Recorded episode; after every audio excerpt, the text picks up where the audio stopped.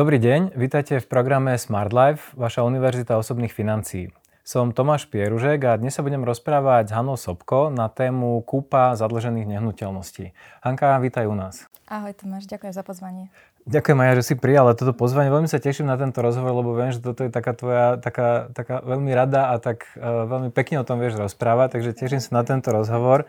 Ale aby som ťa veľmi krátko predstavil našim divákom, takže ty si advokátka, uh, poskytuješ poradenstvo či už developerom, správcom bytov ale, alebo nebytových priestorov a dražobným spoločnostiam a pôsobíš zároveň um, aj ako správca konkurznej podstaty. No a venuješ sa taktiež aj aktívne aj predaju a kúpe um, zadlžených nehnuteľností. Ja ešte len spomeniem, že si z Trnavy, teraz bývaš v Trnave, takže áno, áno. a v tomto okolí aj pôsobíš. Niečo áno. dôležité som zabudol o tebe? Nie, nie, nie.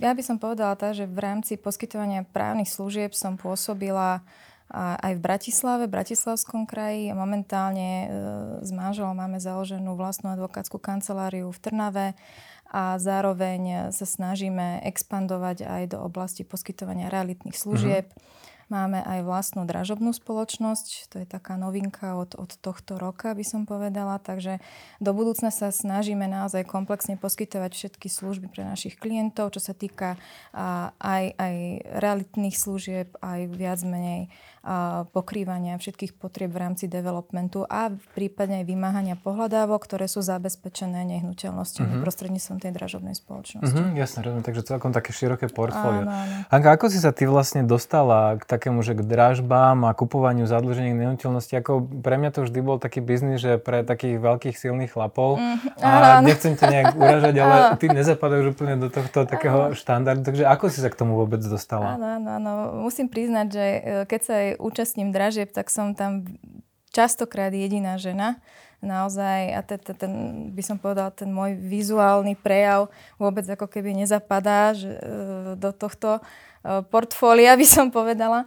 Ale, ale poviem tak, že so zadlženými nehnuteľnosťami som sa dostala do styku hlavne ako advokát a následne aj ako konkurzný správca, predaje nehnuteľnosti v konkurzoch a tak ďalej a pomáhanie veriteľom, ale aj dlžníkom pri riešení ich, e, ich pohľadávok je viac menej náš denodenný chlebiček, takže uh, máme troška aj iný prístup k tejto problematike. Nevnímame to možno, uh, by som povedala, z takého uhla pohľadu ako verejnosť. To mhm. bežne vníma aj konkrétne dobrovoľnej dražby, ktoré vnímajú ľudia troška kontroverzne, aj, aj investovanie na dražbách vnímajú trocha kontroverzne aj prípadne z nejakého sociálneho hľadiska a tak ďalej. My toto samozrejme vnímame, ale na druhú stranu sa snažíme vždy ľuďom aj vysvetliť, že aj inštitút drážby alebo exekúcie, konkurzu, reštrukturalizácie e, je bežná súčasť nášho života, aj, aj podnikateľského života pre mnohých. A naozaj, ako sa hovorí, vždy sme raz hore, raz dole. A, a toto sú práve že inštitúty, ktoré by nám mali pomôcť tieto, tieto ťažšie situácie vyriešiť. Takže není to vhodné pre nikoho, či už je na pozícii veriteľa alebo dlžníka sa na to pozerať nejako negatívne. Práve, že je to spôsob riešenia nejakých problémov. Uh-huh.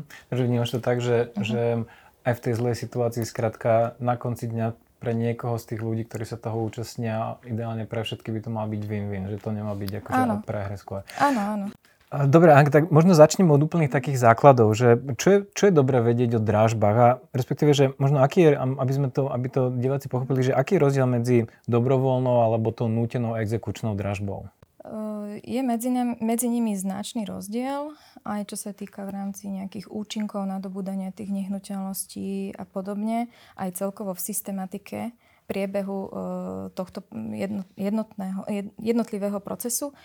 Čo si treba však uvedomovať, a možno málo kto si to teda tak úplne aj, aj, aj spája v súvislostiach, je, že pokiaľ sa kupuje napríklad nehnuteľnosť úplne bežne na úver, na hypotekárny úver, tak eh, v prvom rade si banka zabezpečuje svoju pohľadávku záložným právom.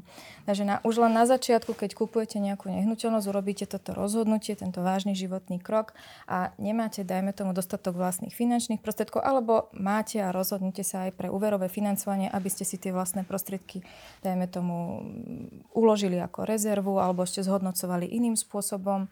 To je v princípe jedno tak zakladáte tú nehnuteľnosť. A stretávame sa práve s tým, že pri, pri tom samotnom akte tej kúpy ľudia uh, veľmi, veľmi by som povedala uh, tak, takým takým voľným prístupom uh, pristupujú k tomu, že zakladajú rovno tú nehnuteľnosť a ani, čo som sa s tým ja stretla, nečítajú si záložnú zmluvu a už priamo uh, jedna z takých častí tej záložnej zmluvy vždy býva aj, aj opísanie E, vlastne spôsobov výkonu záložného práva pre prípad, keby nedošlo k splácaniu k riadnemu alebo včasnému teda splácaniu toho úveru. A jeden zo spôsobov riešenia e, je tam uvedená aj dobrovoľná dražba. To znamená vlastne, už pri, tom, pri tej samotnej kúpe vy dobrovoľne ako kupujúci súhlasíte s tým, že pre, v prípade, keď nebudem zvládať splácať ten úver, môže nastúpiť proces dobrovoľnej dražby. A tom je vlastne ten znak tej dobrovoľnosti. Nie, že už dopredu súhlasím s tým výkonom záložného práva uh-huh. touto formou.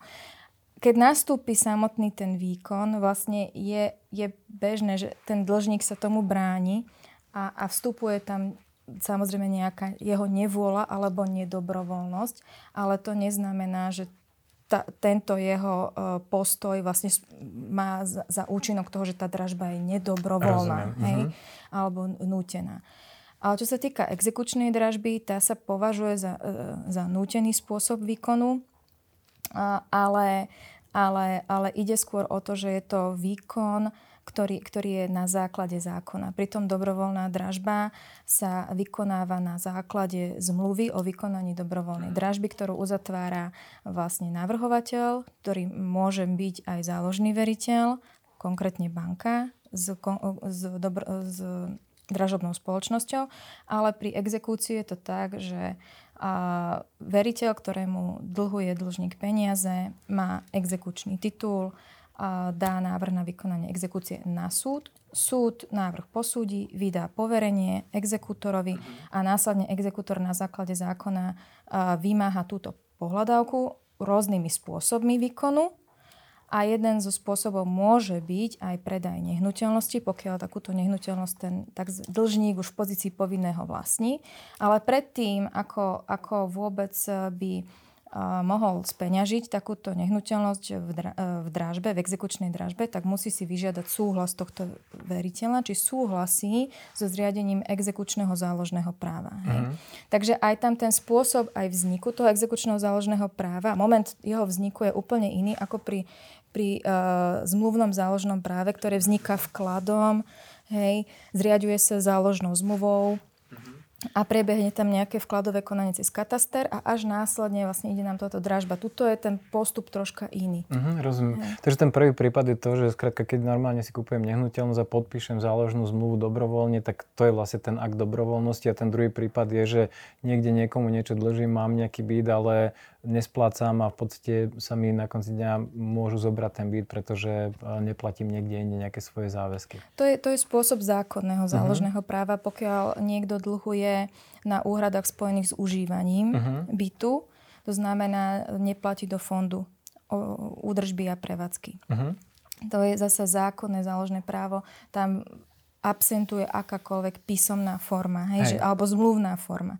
Tam jednoducho to záložné právo vzniká zo zákona, je už zapísané na liste vlastníctva v časti C ťarchy a e, samozrejme tam ten výkon záložného práva je ale podmienený tým, že sa rozhodne na členskej schôdzi uznesením o začatí výkonu tohto záložného práva a ten postup je potom naozaj taký, že sa zasa uzatvorí tá zmluva o výkone a tak ďalej. Mm-hmm. Takže tuto sa ne, pri zákonnom záložnom práve sa nerobí vklad. Tak Hej, ako, rozumiem. ako pri banke. A z tvojej skúsenosti, ktorý, ktorý, ktorý z týchto spôsobov alebo dražieb je taký najčastejší a možno to, čo zaujíma ľudí, ktorí sledujú vlastne nás, je, že no, kde sa dajú získať tie najzaujímavejšie díly alebo obchody?